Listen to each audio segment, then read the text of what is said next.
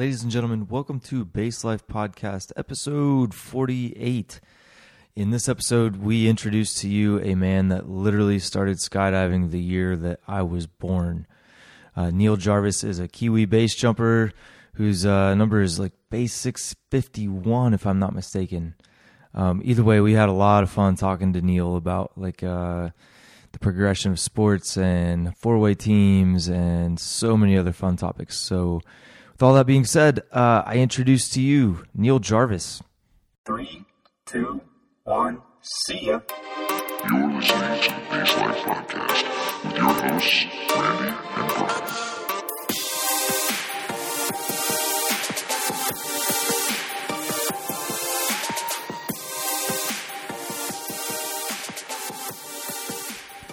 All right.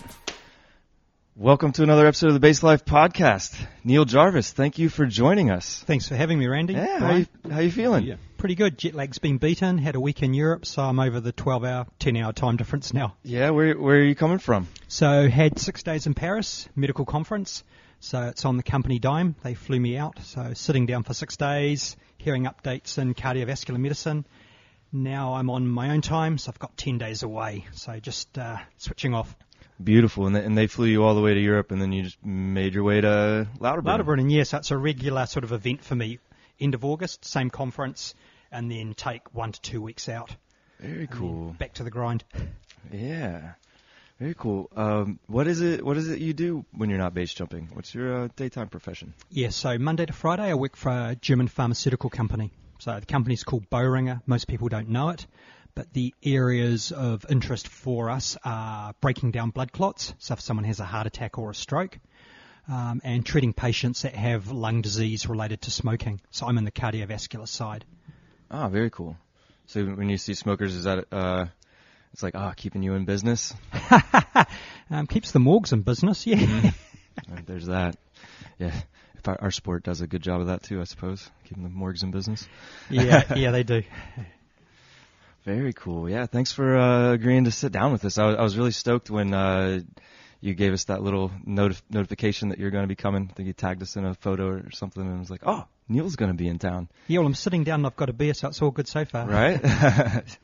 yeah, we uh, this this is a trend now. It's like uh, I'll be on the fence for whether or not I want to come down, and then I'll get like uh, someone will ping me, and then on top of that, someone else had some equipment that they wanted brought to the valley.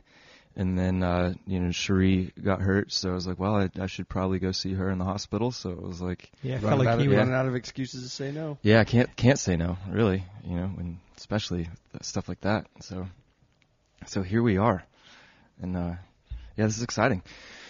So, here we are in the upstairs bar. You know, props or thank you to uh, Charlie and the Horner for always letting us record here and have fun.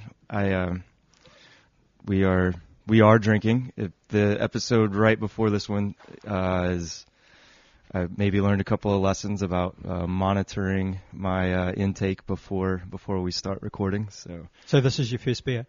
not exactly. so tell the truth. I think it might be the first beer in the past half hour. yeah, uh, we we had a nice night last night. So maybe in the races, the Jungfrau marathon was going on. So you know, Good, good. sipped on one or two while we watched people run for 26 miles. Yeah, it's pretty impressive, isn't it? At ten, it's it was five o'clock somewhere. You know, maybe not here, but it is what it is. So, so yeah. So Neil, um, let's let's talk about skydiving and base jumping. Like, how did how did you get into the sports? Like, uh, let's let's get do some background. Yeah, sure. So you got to turn the clock back a long way. So I'm actually an old guy. Most people think I'm a lot younger than what I am. So I'm actually 53. So it kicked off uh, back in 1983. So I was 17, still at school. Yeah, Randy's pulling a funny face. People can't see that. I was born in 1983. yeah, so uh, the year you were born, I started parachuting. Um, so last year at school, simple drop zone, Cessna, static line, four and a half gear, Cape Wells. You probably haven't seen Cape Wells, have you? I don't even know what a cake was. Um, Nah, yeah, so- what, what's a Cape Well? So prior to three ring cutaway systems, you had a Cape Well system, which was just this complicated bit of metal that was hard to use and had a tendency to hang up. So horrific stuff. So started. Survived that. Hey, You survived that. Yeah, just because it was uh, pretty primitive gear. It really was, you know, fore and aft, and people would have reserves going past, open cape wells, bridles, get caught on them. So, yeah, scary stuff. So, was jumping at school, continued through university, and pretty much got into four way as a youngster. That's all I wanted to do, you know, go out charging four way, four way, four way, which was kind of tough when you're at university, so you had no money. So I was one of those drop zone rats, sort of living on second-hand food, didn't own anything, didn't have anything, and finished up uni when I was 21, 22 with about a thousand jumps, um, chomping at the bit, um, and then sort of pressed on for another seven or eight years, and then pretty much called it quits with skydiving in 99 after our team went to the world meet.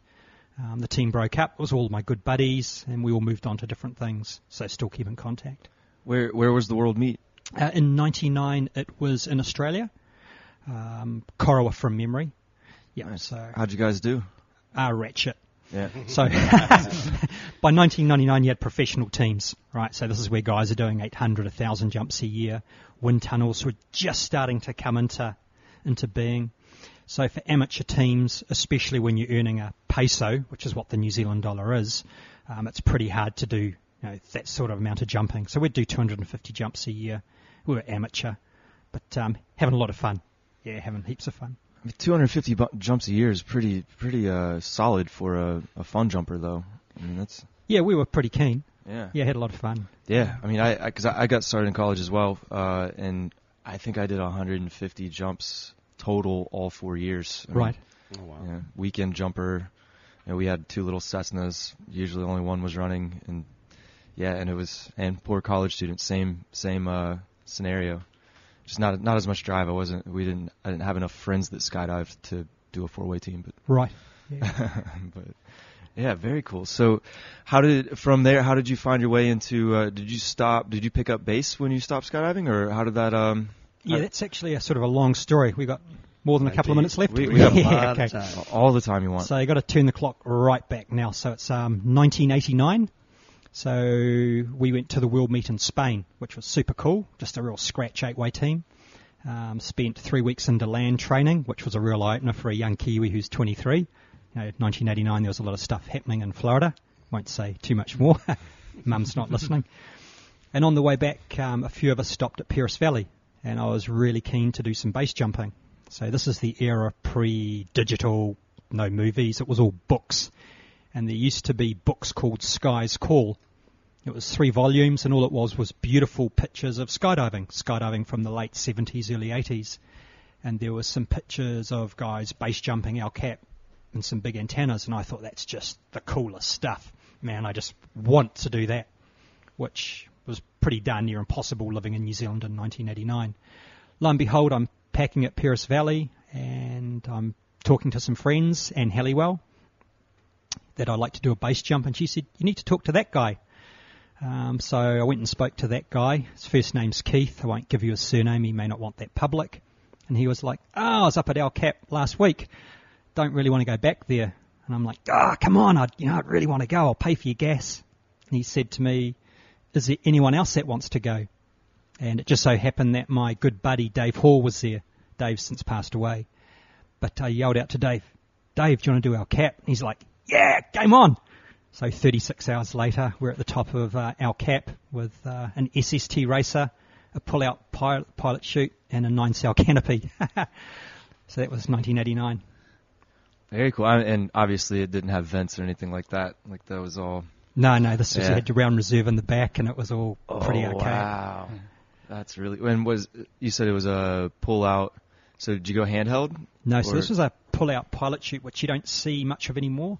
So the way they work for anyone who's under the age of 40 is you have a little pud on the bottom right-hand corner of your rig, and that pud directly connects to your pin, and the pin is flat. So you physically pull the pin out, and the pilot chute is packed inside the container. So you can't get a pilot chute in tow. Is it spring loaded? No. So you No. physically pull the pilot chute out like you would with a BOC, but you've opened the container. Huh. So it's actually a pretty cool system, unless the pud gets knocked off, in which case it floats. And we used to call them bunny tails. So a floating bunny tail was the pud that was floating around the back. And if you've got long arms, like I have, it was never any issue. You just pick it up. Um, so it's been superseded, but for a while they were pretty popular. Very cool. Who who made that equipment?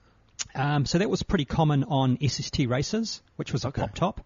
Um, I don't know how frequently they were applied to other containers at the time, uh, but definitely on vectors from memory. But it was the norm at our drop zone. People were jumping pullouts, which was the abbreviation for them. Yeah. Very cool. And did you did you pack that differently? Uh, no, it was just a trash pack into a bag. so it was literally the rig that I'd worn for a hundred jumps with the eight-way team being packed in exactly the same way, um, going off El Cap, which in hindsight wasn't a smart thing to do. But it's hindsight, isn't it? Right. Well, and you you look at those. Uh, I love Sunshine Superman. That documentary. brilliant, isn't it? 'Cause you- oh, for you know, for our generation of jumper, I'm watching that like, oh no, don't do. Like, but we've learned so many lessons from the previous generations that it's. uh yeah, you see them like jumping rounds and stuff off buildings, and you're like, "What?" Yeah, totally. So I think someone once said, you know, it's standing on the shoulders of giants. Mm-hmm. You know, there's someone that sort of took the first step, literally, yeah, and it was just learn, learn, learn. And I think we're so lucky to have people that have done that for us, so we're not having to repeat the same mistakes. You know, there's just been so many advances. It's just wonderful. yeah. So El Cap was your first uh, object. Yeah, it was. So I came back to New Zealand just chomping at the bit. It's like, woohoo, let's get this on. Let's just, what can we do? And it just so happened that a few months later there was a decent building going up in Auckland, which uh, I won't say too much about, but uh, yeah, we static lined it. But not knowing any better at the time, we just used conventional skydiving gear, Pegasus canopy, a Wonder Hog container, which you guys would never have seen or heard of. No, No, every- everyone's accurate. shaking. Everyone's shaking their heads here. Heard of it, but I've never seen one in person. Yeah, look in a museum, you might find one. so this was really cool because we had to sort of climb up this crane and then inch along a boom with your rig packed, you know, static line. We'd actually taken the pilot chutes off. So it was, yeah. So the, Static line with no pilot chute. that's it. All right. So the uh, static line was connected to the top of the canopy. So in hindsight, it was just suicide. Um, but again, not knowing any better, so we had to inch along this boom, which was wet and greasy, to get to this basket at the end, which was just terrifying. Like, you know, here's this 22 year old kid just shaking, thinking, how can I back down? But I had two mates with me, and none of us were going to back down. So 20 minutes later, you're in the boom, and it's like, thank Christ I've made it. So jumping off was the easy part. It was like, thank God that's done. Uh, Yeah, sometimes the jump is the easiest part. I mean, yeah, no matter what level you're at, you know, you find yourself on a hike with a sketchy section or at the top of a building. Totally, Uh, everyone's done it, haven't they? Anyone that's Sure. been jumping for a while, there's always been a real sketchy part where you think, fuck, I just want to back out of this. And there's a stupid part of your brain that says, nah, press on, press on. Do you ever want, you know, it's like uh what your friends are thinking at the same time. Like they're probably having the exact same thoughts, but like nobody's actually saying it. 100%, yeah. hmm So we knocked that off, and then it was where to from here. And there was nothing. So New Zealand doesn't have bridges. You know, our highest bridge is a beautiful bridge, and it's 260 odd feet.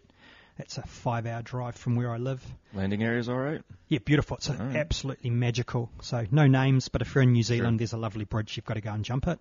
Um, the antennas are invariably AM. Oh, that sucks. We don't have windmills.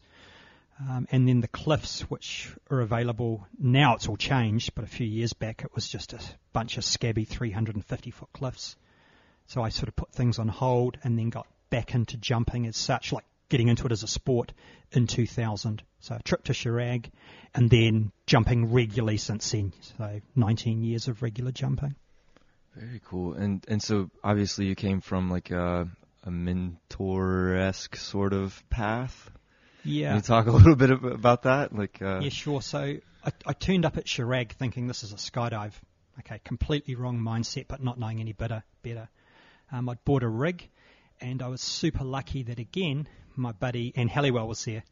So most people know Anne. I think anyone that's been around for a while knows Anne. She's just the coolest of cool people. Yeah, if anyone is a regular listener of this podcast, they know that I regard her as a, a guardian angel. She was literally there for my first jump. Yeah, so she's a rock star.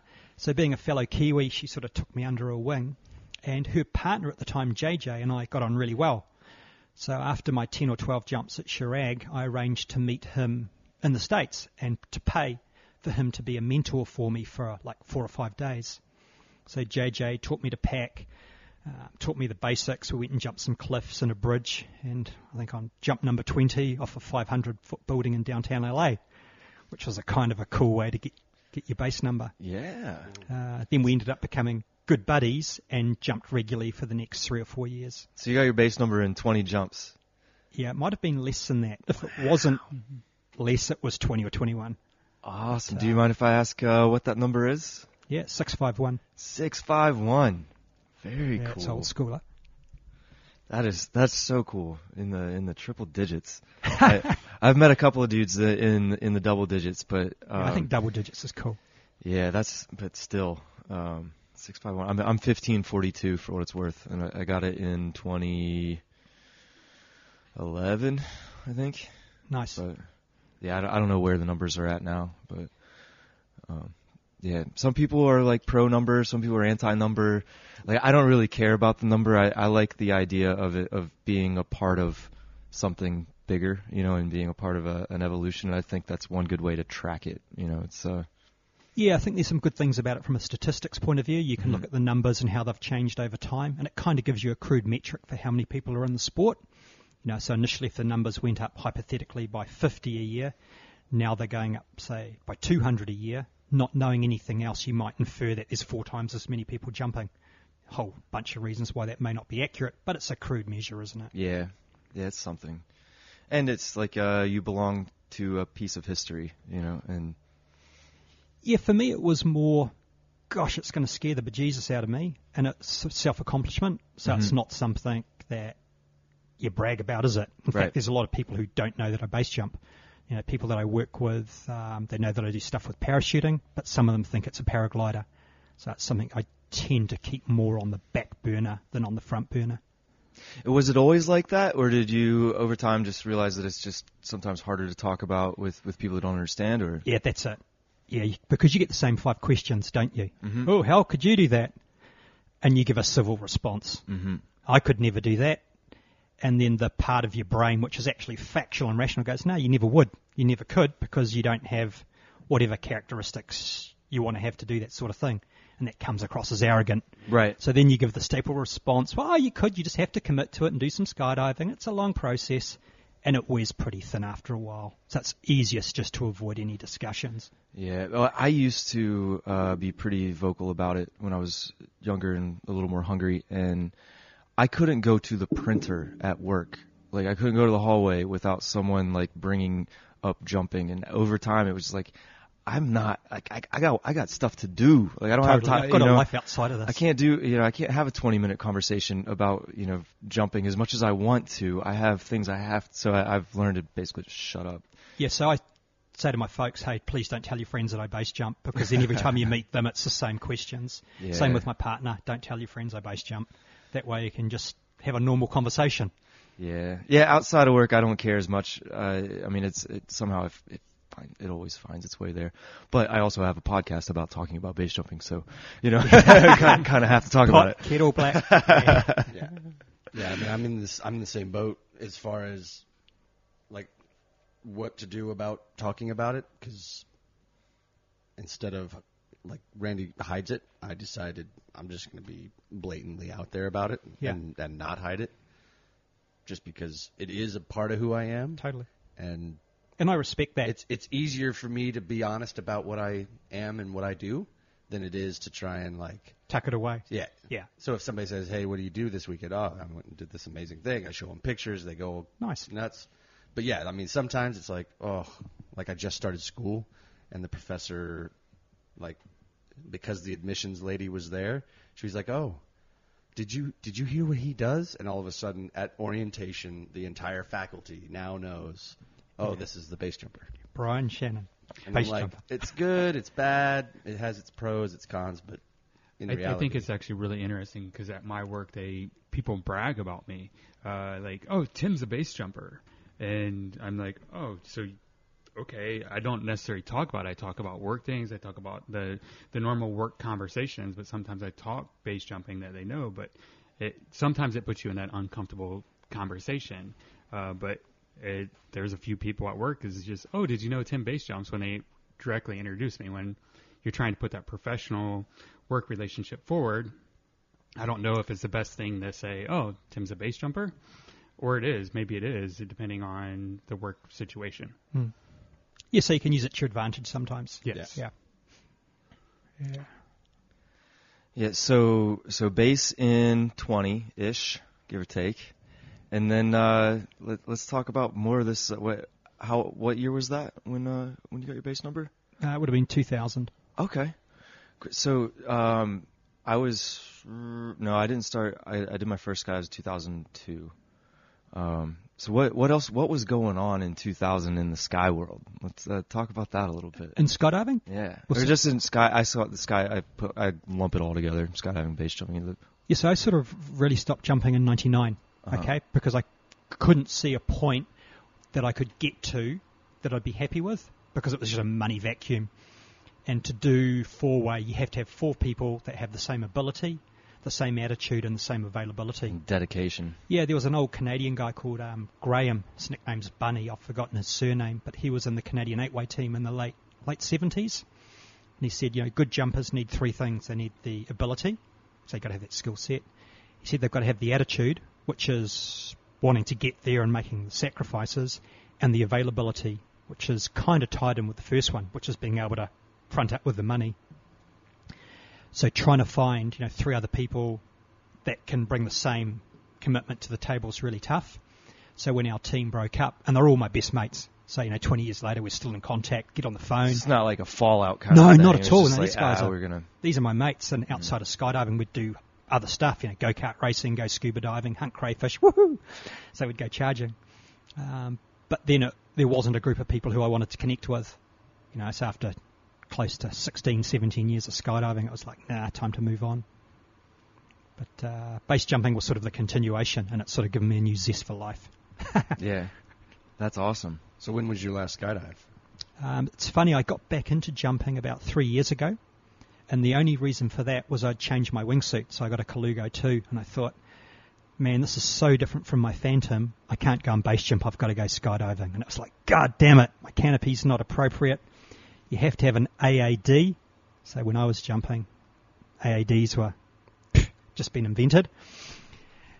And got back into it and did about 25 jumps on my Colugo over the summer um, to start feeling comfortable with it. And it didn't really click with me.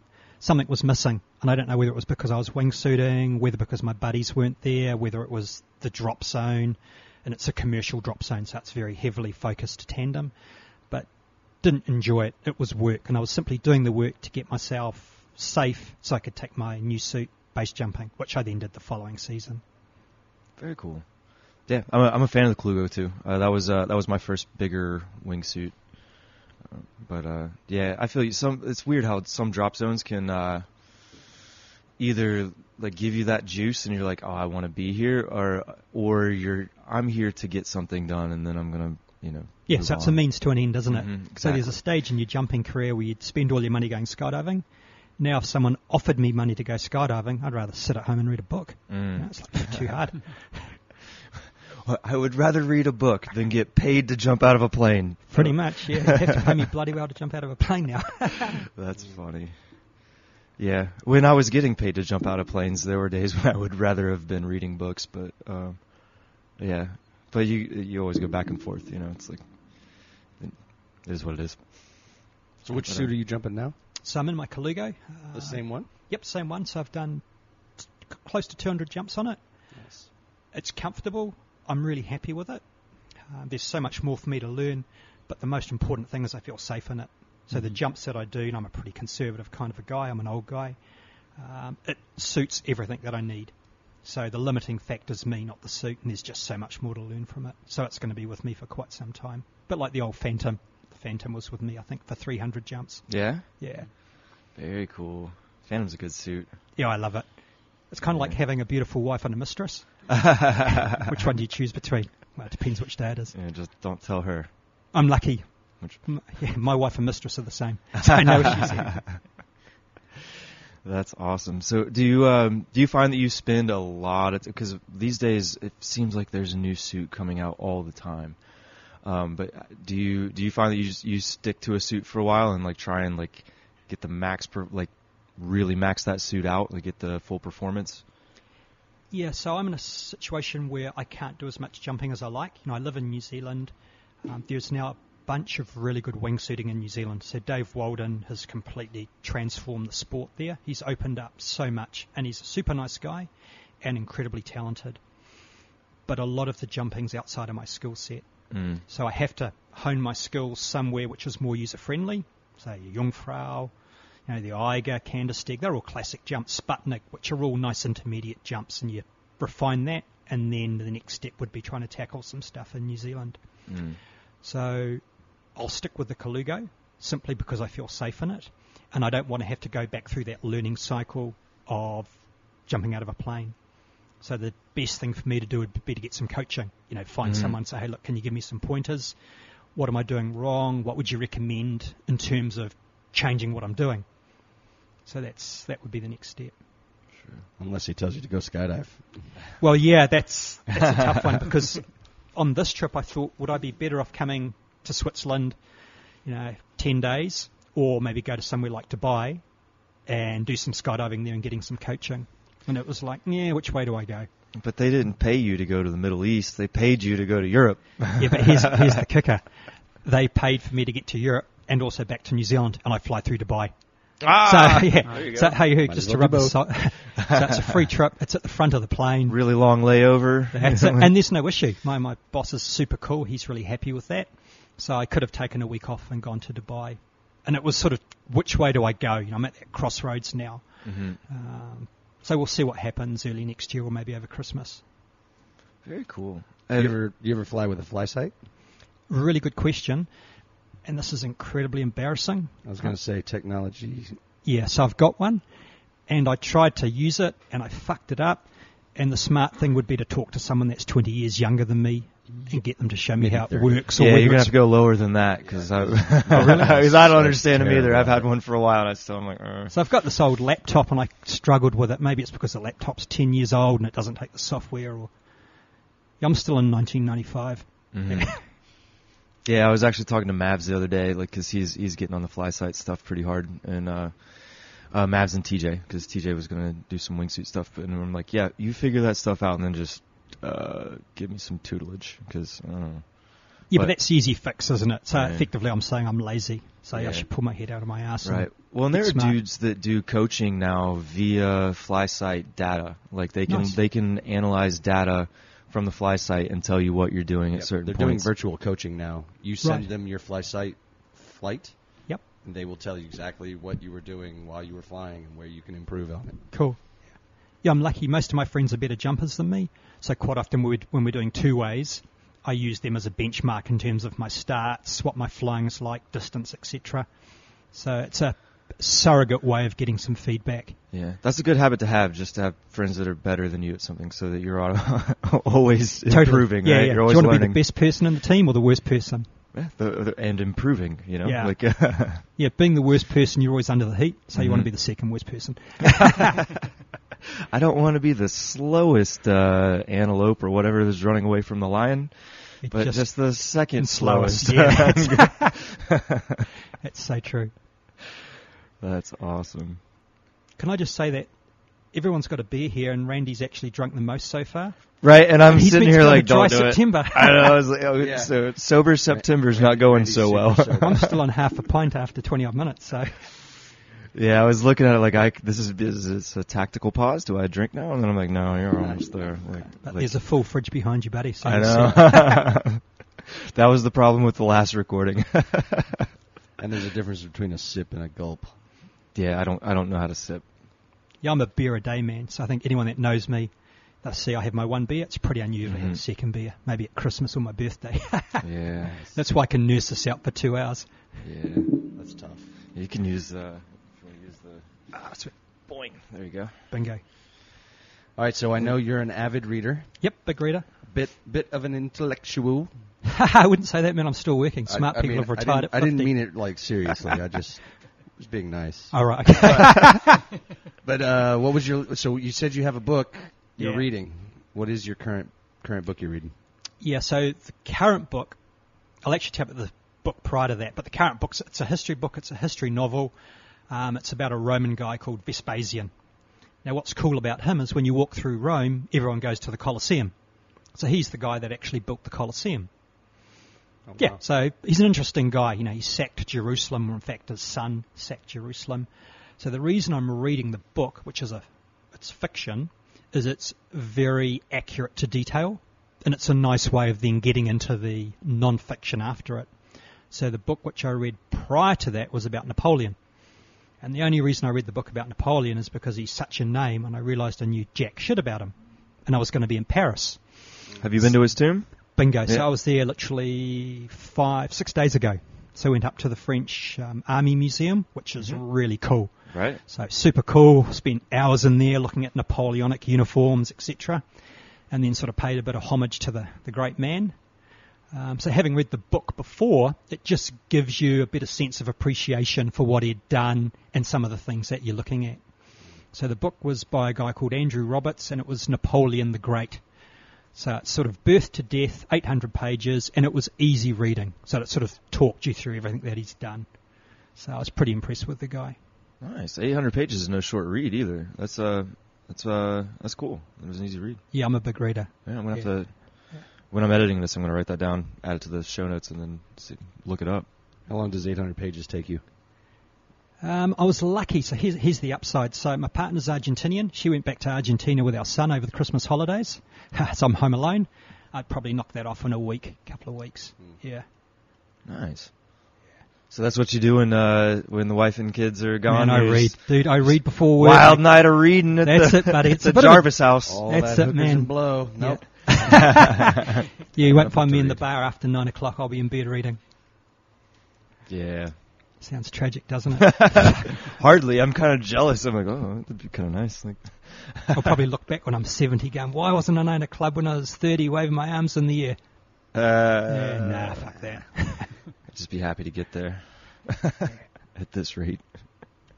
That's awesome. And then, okay, so that was your recent book, and then your favorite book. Yeah, so fuck, this is a hard question because everyone's going to think I'm a complete fucking geek. We ask everybody this question, Oh, by the way. Yeah, yeah, so- So, what's the best answer you've had so far? Because I know, like, you know, Dan Witchalls Dan the Man. yeah, yeah. Dan does not read books. Full stop. Okay, I'm going to get this fucker whilst he's not here. Dan reads magazines. And the first thing Dan does when he walks into any apartment, I know we're digressing, but say we're road tripping, mm. is he turns on the TV, he flicks through the channels to find the music channel, turns it on, and then he walks away. So you'll never see Dan Witchalls reading. So now that I've got that out there, I'll give you the answer to my to the question. Wait, so are we saying Dan Witchalls does not know how to read? No, he can read, but he just doesn't read. I'm going to go with Dan Witchalls is illiterate. I, Dead who man is is who is. Dan the man? Sorry, I, Yeah. um, I, I heard he's an illiterate guy. yeah. Does he teach base jumping or something? Is he British? Oh, he's 39. Thirty nine, He's still thirty nine. Still 39. So if you're trying to find him, he's, and he wears this jade and white. Mm. I think it's green, but he tells you that it's jade, which is Chinese for I don't know Green. elegance and fuck I don't know some some something. So the, yeah, the last book I read that I really enjoyed was um, a book on Julius Caesar, and the author is a guy called Adrian Goldsworthy, who's a British writer. Um, so again, it's a big, thick biography on the guy, but uh, yeah, pretty impressive, uh, just in terms of what's being done, what he did. So. Nice. Nice. Did there- Were there any takeaways uh, from that uh, from that book or? Yeah, I think there's still hope for me because, like, I'm a history buff, right? Mhm. Fuck, I don't know if I'm digging a really deep hole, and you guys are setting me up beautifully. But um, when Alexander the Great died, I think he was 32 or 33, and Julius Caesar lamented when he was 40 that he had done nothing, right? And he was really fucking pissed, like, I'm 40 and I've done nothing. And then he went and slaughtered a whole bunch of Gauls, came through parts of Switzerland, caused a civil war, and then became first man in Rome and I think he was 56 when he died. So he was born in 100 BC, and I think he was assassinated 44 BC. That's at 56.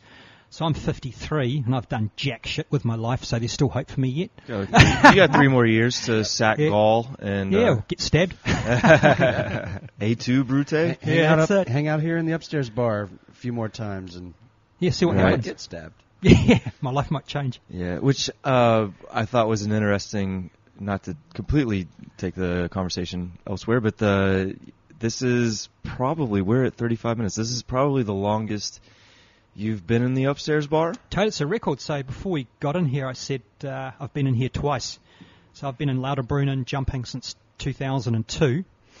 We came in here for a wake. I think it was for Nico. People were drinking. And for another reason, which I can't recall. And I think I lasted 15 minutes both times. Mm. Because this place is a fucking dump. Like it's got, it is, isn't it? Have a look around. Yeah. Uh, it's a dump. It smells of stale beer. Love you, Horner. Yep. There's a camera looking at me, like Christ, I'm going to steal something from here. and there's furniture, which it was made 1960. The floor's from 1930. Like, why the hell would you come in here and spend money? The the dan- so the dangerous part is the upstairs bar opens. It opens at 10, but no one really goes up here until 12 when the downstairs bar closes. Right, which is when I'm asleep. Right, and Yeah. you get it's like a vortex. You get sucked into here, Really? and yeah, and and then next thing you know, they're shutting the place down. And you're like, wait, how, I, what time is it? I can't even spell my name. Uh, like, yeah, you, you, it's it's um it's a dangerous place for for jumpers that plan to visit here. Uh, you need to experience the upstairs bar, but be be be wary. Do it when you know that there's weather the next Yeah, morning. you know weather's gonna be crap. Sounds like there's some hard lessons which have been learned for you Yeah, guys up oh. here. I wouldn't say we learned anything. So I haven't been coming here as long as you, but uh, it, but we have learned a few lessons at this bar, for sure. Somehow they still let us come back and even record up here on Yeah, Charlie's pretty good unsupervised. like that, huh? Right? Yeah. Yeah, thank hat you off for to her. That's awesome. So you had a you had a jump today, right? Yep, so the weather's crap today. Um, did a couple of jumps just to sort of keep my finger in, but uh, it's a pretty average day in the valley. So Mm. the choice was either reading or going doing a couple of jumps. And I thought, well, I can only read four or five hours a day, so I'll go and do a couple of jumps and get into the books after this. yeah. What what'd you hit? um, we just went up to the high nose, and the nice thing about it now, there's a little ramp in there. How is it? It's I- per- it's they Put it up after It's I got pretty hurt, so, amazing. Yeah, it's fantastic. So double thumbs up to the Swiss Base Association. Um, I know there's people who aren't big on you know adjusting exit points, keep them as they are, but that exit point has changed completely in the last seventeen eroded years. a lot, huh? Like Oh, it's- it's totally. A lot Yeah. of In the last five years, it's completely different than when I started. Yeah, exactly. So if you want somewhere which is a little bit more user friendly, and there's nothing wrong with that, um, having a ramp, especially if you're young current or just getting into it, you know, it takes out some of the issues of am I going to slip or how comfortable am I pushing off aggressively on a piece of muddy ground. So I think it's a real thumbs up. Nice. I yeah, I appreciate um so I, appreciate the people that like um it's not an earth jump if you jump off a platform. Okay, fine, that's one perspective, but I appreciate um that there's a now there's a platform at High Nose because a lot of people want to go to Via Ferrata for that. that- 100%. Mhm. And now, and because Via Ferrata has hours that are not supposed to be jumped, uh, in addition to uh, High Ultimate. So you, um, you know, now that there's a ramp somewhere else, you can still get that consistency of a uh, a platform jump. You know, if you're training for something and you uh, you want to progress uh, or have that like um, the, that consistency of, Totally. of a platform. Yeah, so you can start off in the morning at Stechelberg, then when they call jumping for the paragliders, Mm-hmm. you can come down the other side, do a couple of jumps, and then if you want, shoot back in the afternoon. So Yeah. it just makes it user friendly. Yeah. And it gives it gives guys options that are training or whatever, you know, so they can Hashtag Squeezergate. Oh Jesus! yeah, Fucking set it up. If you're gonna if you're gonna toss those lemons, I'm gonna swing. on right. Yeah. So Boy, that really took a life of its own, didn't it? them. Yeah. Everybody in the base community is talking about it. There's Yeah. no reason not to. Yeah, I guess just uh, be a so there- dick. and there are hours of operate. I mean, the rules we have in the valley are to keep the valley open, you know. So it's Yeah, that has to take precedence, doesn't it? Yeah. Like rule number one is keeping it open and keeping it safe, mm-hmm. and then there's a whole raft of stuff that you could debate for rule number two or objective number three. keeping other people safe. Like, Yep, totally. You know, Yep. I mean, it's like I, I feel like you have the right to do whatever you want. Is you can you can risk your own life all day long, but the second you risk someone else's life who is not uh, a willing participant of that uh, interaction, Like it's it's game That's stepping over the line. Yeah. I totally agree with you on that. And even if you are gonna, I mean, because base jumping has roots in you know rule breaking and being free and all that other Wave the Yeah. Jolly Roger. Woohoo! Yeah, So all of that aside, you get caught, you own up to it, and you and you move on Yeah, totally. instead of being a dick. Yeah. Don't be a cunt. Yeah, I fucked up. I've upset some people. I'm really sorry. How do I go about making this right? yeah. And I think if some different language was used by a particular person, um, all the heat which is being generated at the moment might be turned down 100 degrees. Absolutely. Yeah. I mean, there are other people who have jumped that ramp outside the hours that it's open and gotten called out on it by the paragliders. They're And still jumping. They're Yeah. still welcome. Is they're not persona non grata? Totally. You know? It's not a crucifying offence. Yeah. No. Unless it, the reaction was the crucifying effect. Well, and it was a, yeah. it was a repetitive thing. Like like uh, it was it And was reaction, more than once. So it's like uh, and more than one person uh, like like uh, addressed it unsuccessfully. So it is what it is. Yeah, c'est la Like- vie. Mm. But um, so uh, you had a, a moment. I think it was. I just saw it on Instagram the other day. I was hoping you could talk through a uh, a a jump you did that um, you you you weren't getting the performance you were looking for, and you you uh, used one of your outs. Um, could you talk through or give us some background and talk about your thought process on on that base jump and and um, you know um, I I really liked the post, so that's why I I, I want to bring it up. I want to hear it from uh, your your words. Yeah, so the background is last last summer I caught up with a couple of buddies. So Marcus Meyer, who's a super neat guy. So Marcus, if you're listening, thanks for all the advice, road tripping, etc. I love you, Marcus. Yeah, and tour. And they said, look, we'll take you out to Stockhorn, which I'd never been to. And I had a look at some videos before we went out there. And I thought, yeah, it's maybe a touch and go for my skill set, but I'll have a look at it and then make a call at the exit point about whether I'm comfortable jumping it. And when we got out there, at the particular exit point that we were using for Stockhorn, and I understand there's a couple of different ones there were two lines. And I looked at the first line and I said to Marcus, well, if I fly this line, that's where I'll impact. And I pointed to a bit of cliff. I said, I just don't have the skills or the confidence to get over that. So I'm taking that one off the table. But there's a second line which I think I can fly, but it's a little bit, it's kind of marginal for me. So I'm not going to get myself caught into a situation. So if I think at any stage I'm not going to be able to fly outside of this valley and do a left turn, I'm just going to open about halfway down, which would have been three or five hundred feet off the ground. So it gave me a simple out. So I'd voiced that to the guys before I exited, and lo and behold, 13 or 14 seconds into the flight, I realised that it was going to be a touch and go to get to the end. So it was just a open prematurely and a 40 minute walk downhill. downhill. Stockhorn's still there, and maybe when I get my shit together and my flying's a bit better, go and revisit it next summer. All that Yeah. work to stay quiet didn't work. Yeah, that's um, Randy just pilfering the beer fridge. So, man, he can knock it. I, I am interested in this. I this. don't need your cup. Oh yeah, you take, uh, I need to open these. That's that's awesome that you had the um, the so as you were flying, having the wherewithal to know that you're not getting the performance that you're supposed to have, or that you need for that jump.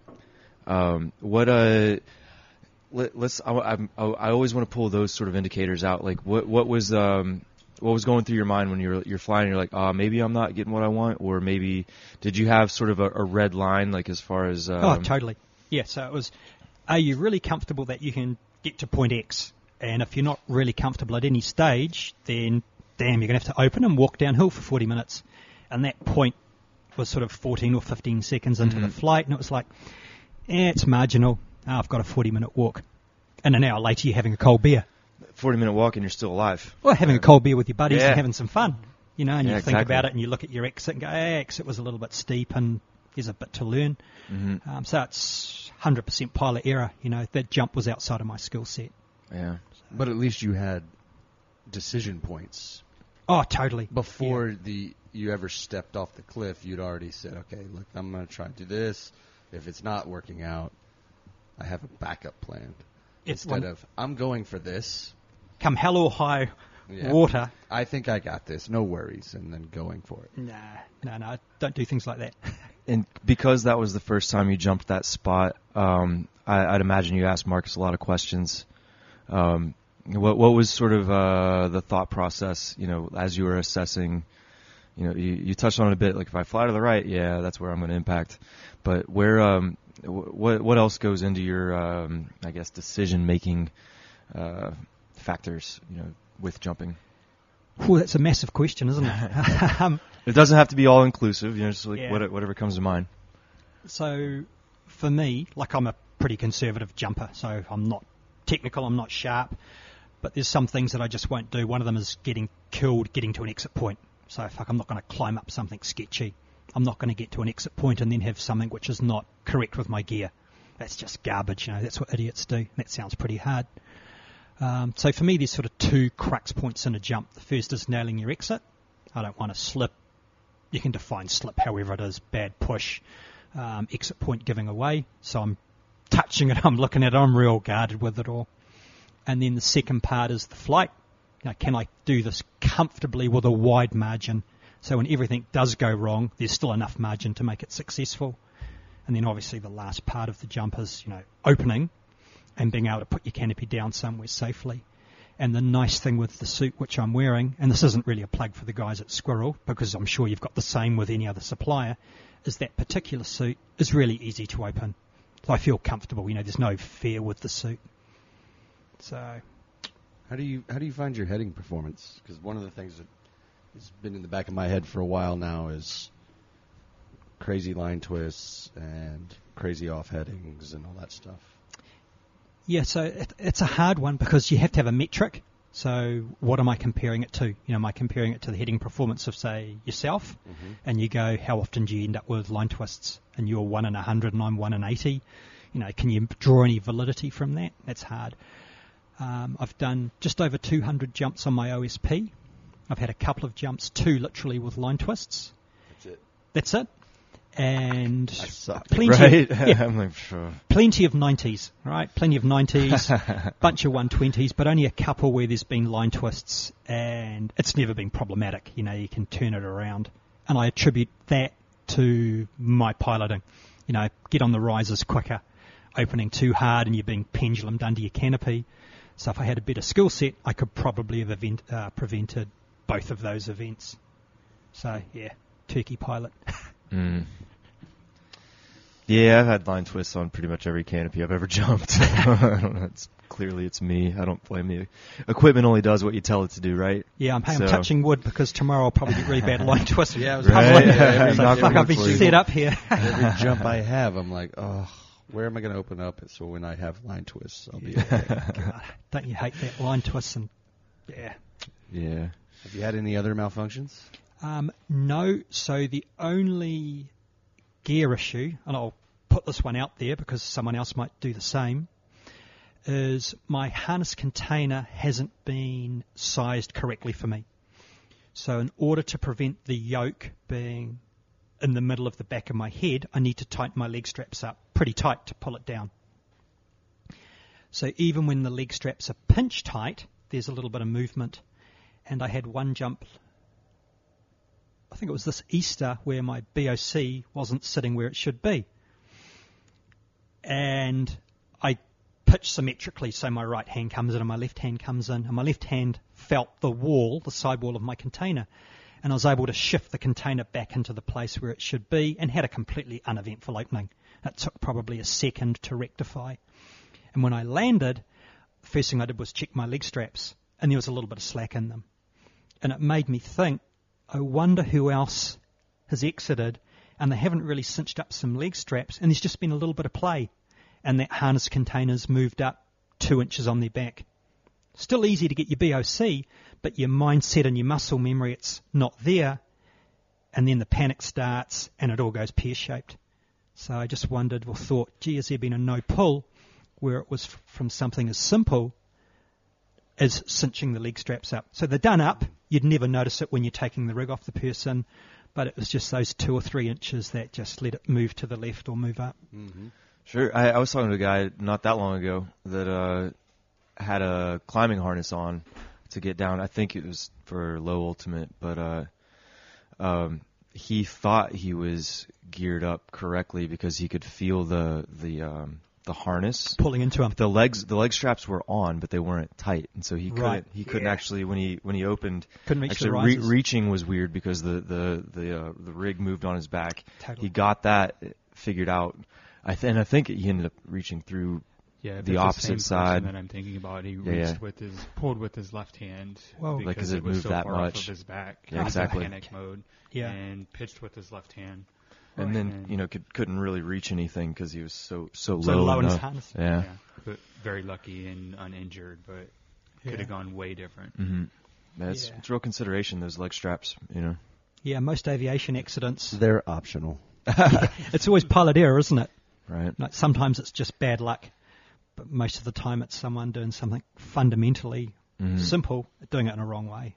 So, Yeah, and I also know someone that forgot their leg straps on a wingsuit skydive, and the wingsuit kept them in the suit. Yeah, that's And just a horror story. Yeah, yeah, I'm really paranoid about that because I had a mate back in 1990, um, Jed Brady, the Red, Kiwi. the Reds won the World Series that year. Go- Google it. Yeah, so Jed went skydiving up in Hawaii, 1990-91, and he didn't do his chest strap up, and the guy fell out of his gear.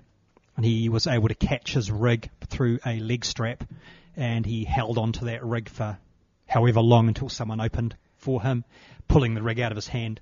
So Jeb literally, that's how he got killed up in Hawaii back in 1991. Wow.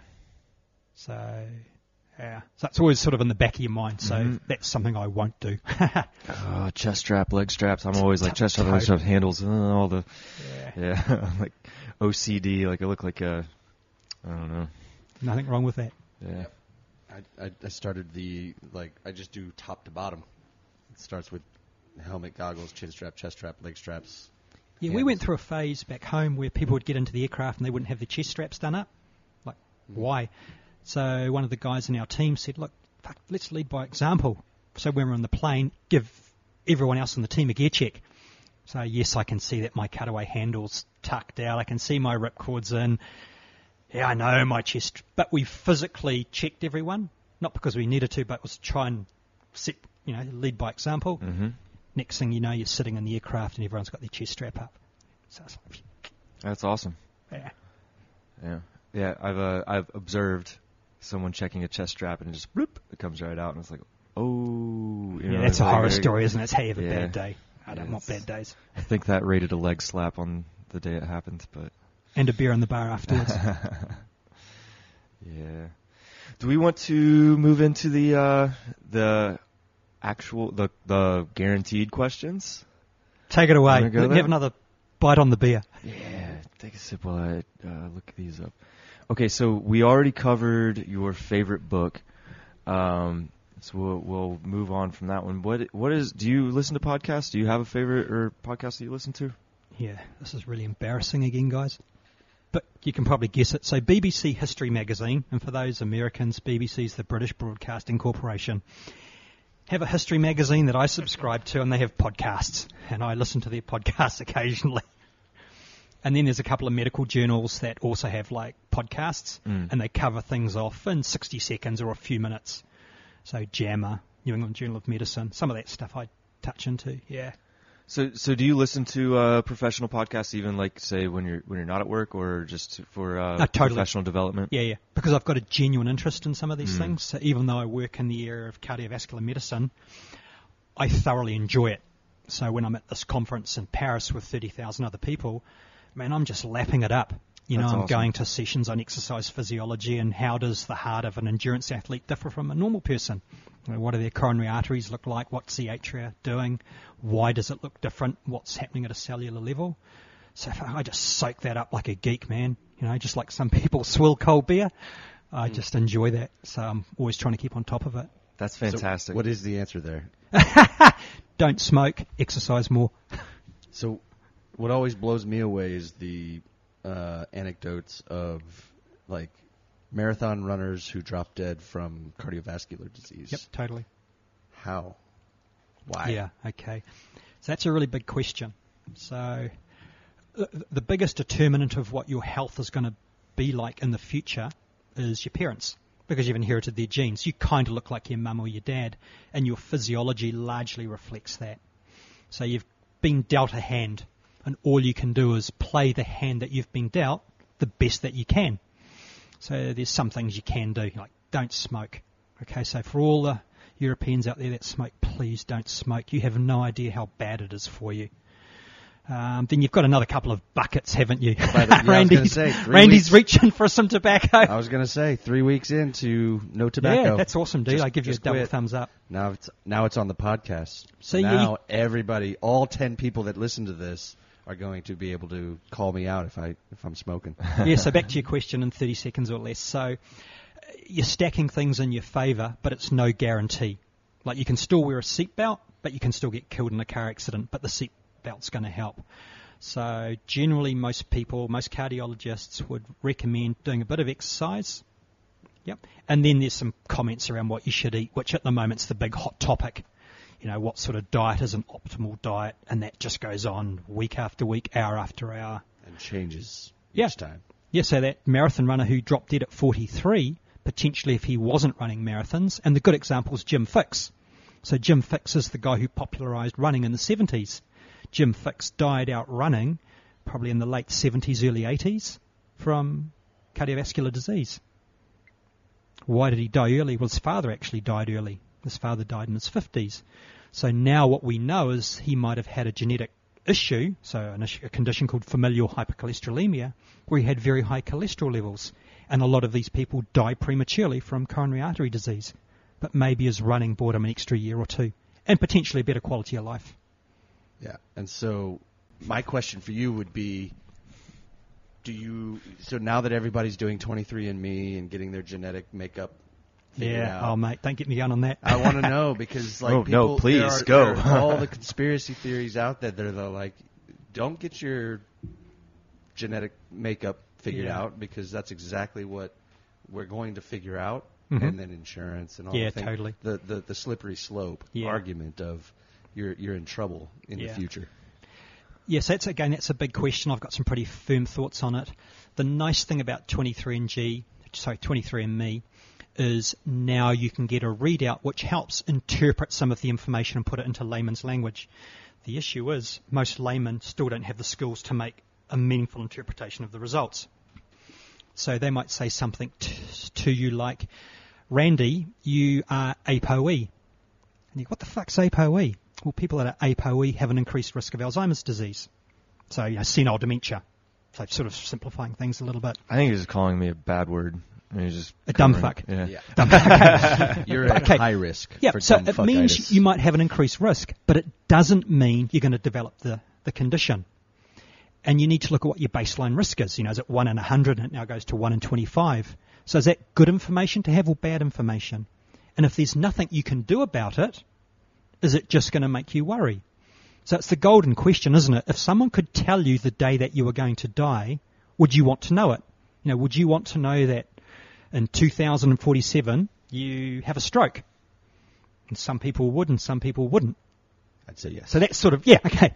So it's another level of information that you might want to have to try, try and help you with your decision making about whether you'd want to progress with 23andMe. And for me, I've got no desire to want to know what my genetic profile is. Do you go for regular checkups? Do you Yep. know your like blood work? And Oh, totally. Cholesterol Yeah, yeah. and everything. So for me, I went and got a blood workup, so I know what my LDL cholesterol is, my HDL, HbA1c for diabetes, and it's all normal, sort of what you'd expect for a normal white male that eats a reasonable diet with fish and fruit and vegetables. And they said your blood pressure's through the roof, and I'm like, what the fuck? You know, I eat a good diet, I exercise, you do muscle ups. yeah, I'm working on my muscle ups. So they put a monitor on me for a day, which records your blood pressure. And it turns out that when my blood pressure's being taken, I'm nervous and it's elevated, even though I know what's happening. You know, I can describe what's happening to my brachial artery. And it's called white collar hypertension. So they said actually your blood pressure is normal. And I then said to my GP, that's the last time I'm having a cholesterol check or a blood pressure test. I'll see you in another 20 years. so that was about five or six years ago. Unless I'm coming in horizontal. That's it. Yeah, yeah. They uh they took my blood pressure a million times when I was in the hospital, you know, for the seven days for this broken leg, and they uh they took it shortly after I got off the phone with my insurance Oh, agency. really? It was the roof? Uh, yeah, they were like, uh, "You, this looks a like because normally, you know, they had done it so many times before, and it was a, at a certain whatever level, and then it was uh, elevated to say the least, and uh, they they noticed it, and I was like, "Oh, well, no, I just got off the phone with my insurance agency. I'm sure it'll be fine in a little bit, um, but that'll sort of itself Yeah, a bit out, of stress will lift it up, huh? Mm, Yeah. yeah. yeah, but I, I could even feel it. Like I was like, um, you you know when you have one of those conversations where it's not going the direction you want it to. All the And, time, uh, every day at yeah. work. That's Yeah, the issue with right. working for a corporate and being in middle management. Everyone's Mhm. above you telling you what to do. It's like, fuck, come on. Yeah.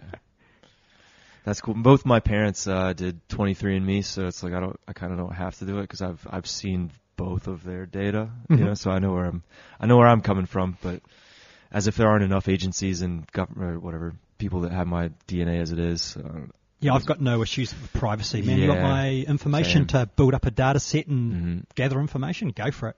Yeah, God knows what my phone's hearing, anyways. So it's everything's there's no privacy left. Mm.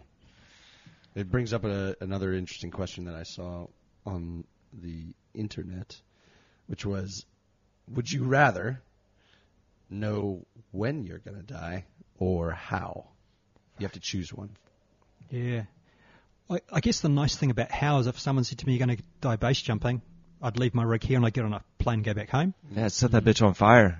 Yeah, fuck you. See ya. Neil Jarvis 1, Grim Reaper 0. Yeah, I beat that fucker. Another 30 years until he gets me with a stroke or a heart attack or bowel cancer. Fucker.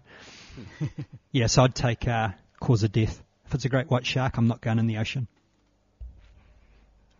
Fair enough. We should add that. I want to add that, that question to the list, maybe. So you should definitely start watching the uh, celebrities a- answer the internet. It's Oh yeah, yeah. No, we were watching that before you moved out. Yeah, yeah. it's just a bunch of crazy questions off the internet that are really. Some of them are actually pretty good. Mhm. Show notes. Yeah, I'll add a link to that for sure. So we hit the so BBC is uh, one of your favorite podcasts. Um, how have you have what's your history of injury, uh, related to base or otherwise, depending. Um, yep, so good question. So skydiving hurt my knee once, hobbled, um, quite a bit of pain, got away with it. Back jumping in the States a month later doing 100 ways. Woohoo! That was fun. Um, so that's, Sounds stressful to me. yeah, so that's, Too many canopies in the sky. so that's about as bad as skydiving's been. And base, this is embarrassing, man. This is so embarrassing. But um, I broke my wrist at Brento. So yeah, turbulence. Always put it on the pilot. So shitty piloting skills. Um, and I put a hairline fracture in my iliac crest, which is your, on your hip, which meant I hobbled for a little bit. And that was it. And I was out of jumping for two or three days. So my wrist fracture was really small. So I got back jumping three days later, but it was pretty painful with the tramadol. Yeah. That's that's not too bad. Missed three days for a broken wrist and uh, Yeah. So that was a really small fracture, about the size of a fingernail, but it hurt. All right, so let's knock, knock on some more wood. right. yeah. No, no serious line twists. No broken bones. Neil, I'm I'm, I'm nervous for you. Thanks, buddy. Tomorrow I'll be on that Right. exit point that I've been on 200 times before, and I'll be thinking, shit, what's coming up? Yeah, well, Laura and I are good. We're not base jumping this weekend, so the, the rest of you guys are. It's on. It's on It's you. all downhill from there. Who knows? Yeah. I'll knock on wood for all of you. That's funny. But uh, so um, so this this one is a. Uh, uh, it gets hard. This question gets hard for me to ask, but um, if you could do one more jump with someone from the BFL, uh, who would it be? Ooh, that's a tough one, eh? Bit of a pause. Right. We're all thinking about our buddies. Mm. Um, so I've got a bunch of friends on there. Yeah, I would imagine. Like, Yeah. Uh, I'd probably go with Dan out to Kandersteg. Dan Vicary. Yeah. Yeah. Yeah, the reason for that is we did a really cool jump one day with um, a good crew of people,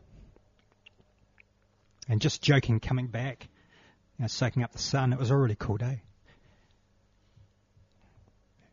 Yeah. So not a very cohesive answer. what really annoyed me was the week before his accident. We'd been talking on the phone, and Farrell calls me the Jewish treasurer because I'm so tight with my money. Everyone knows I'm fucking miserable with money. And Dan said, "Oh, I'll pick you up from Interlaken." And I'm like, "Woohoo! I'll save four francs." so I fucking had to front up with another four francs, and uh, were going to be catching up, do some jumps, drink some beer, and talk about wingsuits. So, yeah, on the flip side. Yeah. Yeah, he he had a, a huge influence on us. I mean, without Dan, like there would be no VBG. You know, Totally, So yeah. So the Yeah. nice thing is, you know, when Dan and Lisa arrived here, it was like, whoo, what, cool, we're here, what can we do? And then sort of VBG fell out of that, and it just seems to have gone from strength to strength. hmm So, yeah, yeah. I, and I think he'd be proud of what's what's going on. You know, of course, we'd all trade that for having him back. Obviously, 100%. you know, thousand percent. Yeah. But yeah. yeah, yeah. Thanks for that. No, no problem. Um, so I've got a question from our last guest. Do you? Um, so, did you prepare a question? no, I haven't. No, no, so fill me in. Uh, okay. Well, I, so I, I sent you. Um, Sorry. so so no, it's fine. Um, but um, so so this part is where the previous guest has a question for the next guest, and most of the time I don't know who the next guest is going to be, so it's complete, just uh, Random one, It's, huh? it's a it's a crapshoot. And so Jamie Flynn was our our uh, our last guest. Yeah. So I know the guy, never met him. Sounds like a really nice right. guy. Well, Jamie's got a question for you. Uh, Thanks, Um, Jamie. Don't thank him yet. oh, shit. So I'm gonna see if I can uh, play this real quick for you. What is your main drive to base jump? I don't want to hear some bullshit like I want to fly with the birds or anything like this. What is your main drive that you continue to do this sport? And not just some generic shit. I want to know the deep meaning of what makes you keep going back to a cliff and going against your human instincts and jumping off it regularly. Ooh, that's pretty deep, isn't it? So we've Yeah. got to peel away a few layers here. Oh, we we recorded for like three hours. Um, was gonna it was it was a good one. Was that at the beginning or end? No, that was at the end. Yeah. Uh, You'll hear me. It's even worse. But or, anyways, Okay, so, So- the question really is deep, deep down, why do you go jumping? Mhm. Yeah, and for me, it's nothing to do with flying with the birds and shit like that. So for me, I like challenges, right? So I think everyone likes a challenge, and people like different challenges. If I want an intellectual challenge, I can get that out of a book. I can go and learn something. I can read something, and my job requires me to keep on top of some stuff. But there's nothing in there which is physically stressful. I walk up a flight of stairs. So if I want a physical challenge, I go for a run, go to the gym, do some chin ups, and at 53, I can still do 20 chin ups. Yeah, got that? Mm-hmm. Mm-hmm. But there's nothing that tests me mentally, you know, really cranks the dial up and scares the hell out of me. And the good thing about base jumping is I can do something that scares me every time, and every time you think, fuck, I'll be glad when this is over with. And then you're on the ground, it's like, woohoo, that was fun. Let's go and do another one. So you kind of cover all the bases, don't you? So you can test yourself physically, go for a run, lift a weight, whatever it is. You can extend yourself intellectually if you want to, and you don't have to. Everyone's different. But in terms of reaching deep into your soul and going, you know, where's my breaking point? You can find that with very few sports. You know, I guess someone who climbs up a mountain, you know, they find that, they know that abject terror. Maybe you get it cave diving, maybe you get it base jumping. So the nice thing is when you go and get terrified and you can do it again and again, you go, actually, there's a little bit more to me than the little 70 kilo skinny white guy from Auckland, New Zealand, than uh, some skin and bone. So that's uh, that's it for me. that's awesome. That's awesome. Yeah, we uh, Did it tick the box, Jamie? yeah. no, he's not online, is he? right? What do you think of that one, Jamie? but that so um, yeah, I like that, and that's something I'm I'm actually struggling with. Uh, I wouldn't say struggling, but uh, learning about myself because I've, I have such a long uh, vacation from base jumping is that I find that I'm not uh, as sharp sometimes. Like I, I need that, and base jumping keeps me. Um, it keeps me hungry and it keeps me like uh, focused. You know, trying to stay alive, assessing things, and Yeah. and when it's like when a you re- shower in the morning, isn't it, when you wake Mhm. up? You know, you wake up and don't have a shower, you're kind of foggy all day. Yeah. Go base Don't jump, it's like, right. okay, game on. Yeah, and uh, and and right now, I, like I've been looking for things to to help keep me sharp uh, be- while I'm not jumping. Um, but yeah, yeah. Thanks for that. Yeah. So, if you had a question, if you wanted to ask a uh, a future guest something, it doesn't have to be based. It can be a, a question about quite literally anything. What's Ooh. uh, Yeah, it's, it's a tough one on the spur of the moment, isn't it? So I might give you one and I'll think about it and I might flick you an email. but on the spur of the moment, if you weren't base jumping, so let's assume you couldn't base jump for whatever reason, what would you be doing as a substitute? And the reason I ask that is because I'm at the end of my base career. I'm not at the midpoint. I'm not at the start. You know, I'm close to wrapping it up. And I'm struggling to find something to fill the gap. And I think, okay, well, I want to see my buddies who live in Europe. I live in New Zealand, the other side of the way, other side of the world. I could come out here and go skiing in the winter. I'd still see them, or I could learn how to paraglide and I could still see them. So it's what would sort of fill the gap and still allow you to scratch the itch. Yeah. Good question. Good question. Um, yeah, I can't, I can't wait to hear what the next guest says, you know, for that. Uh, I know for myself, you know, because I'm in a position where I can't base jump right now, I, I filled that little gap with uh, yoga in the mornings. Yep. And, uh, yeah, hanging out. Like I still come down here. I still get to do like 85% of what I, what brings me to the valley. You know, it's it's the people and the family and the uh, just being able to hang out and those interactions. The only thing I'm missing right now is the jump. Uh, but yeah, I've started doing some yoga. I keep, I, I keep toying with like one of my other passions is uh, mixed martial arts. Like mostly watching. I don't like getting hit in the face. um, but because of the nature of my injury and like I, I have less dexterity in my left foot right now, like I'm actually toying with with uh, maybe joining like a boxing gym or like doing some boxing too. Because if you look at fighters, the people with the best footwork are usually boxers and um, uh, uh, kickboxers. So it's like I I I'm not too keen on kicking right now with this metal in, in there and all the, the the other sensations I get just just walking. It's, It's like I don't want to kick. But to he- hear you mention boxing. Like Mhm. I don't know a thing about boxing. In fact, I couldn't fight my way out of a wet paper bag. But um, there's a Mike Tyson quote that I love. Mike Tyson's quote is, "Everyone's got a plan until I punch them in the mouth." Mhm. I, I love that. But- yeah, I think you've got to have an interest Yeah. and a focus. And when Mhm. you meet people that are interesting, usually there's something just a little bit different about them. And it's not whether they're a base jumper or whatever, Mhm. but usually there's something that requires a bit of drive and commitment from them. And then you've got some common ground.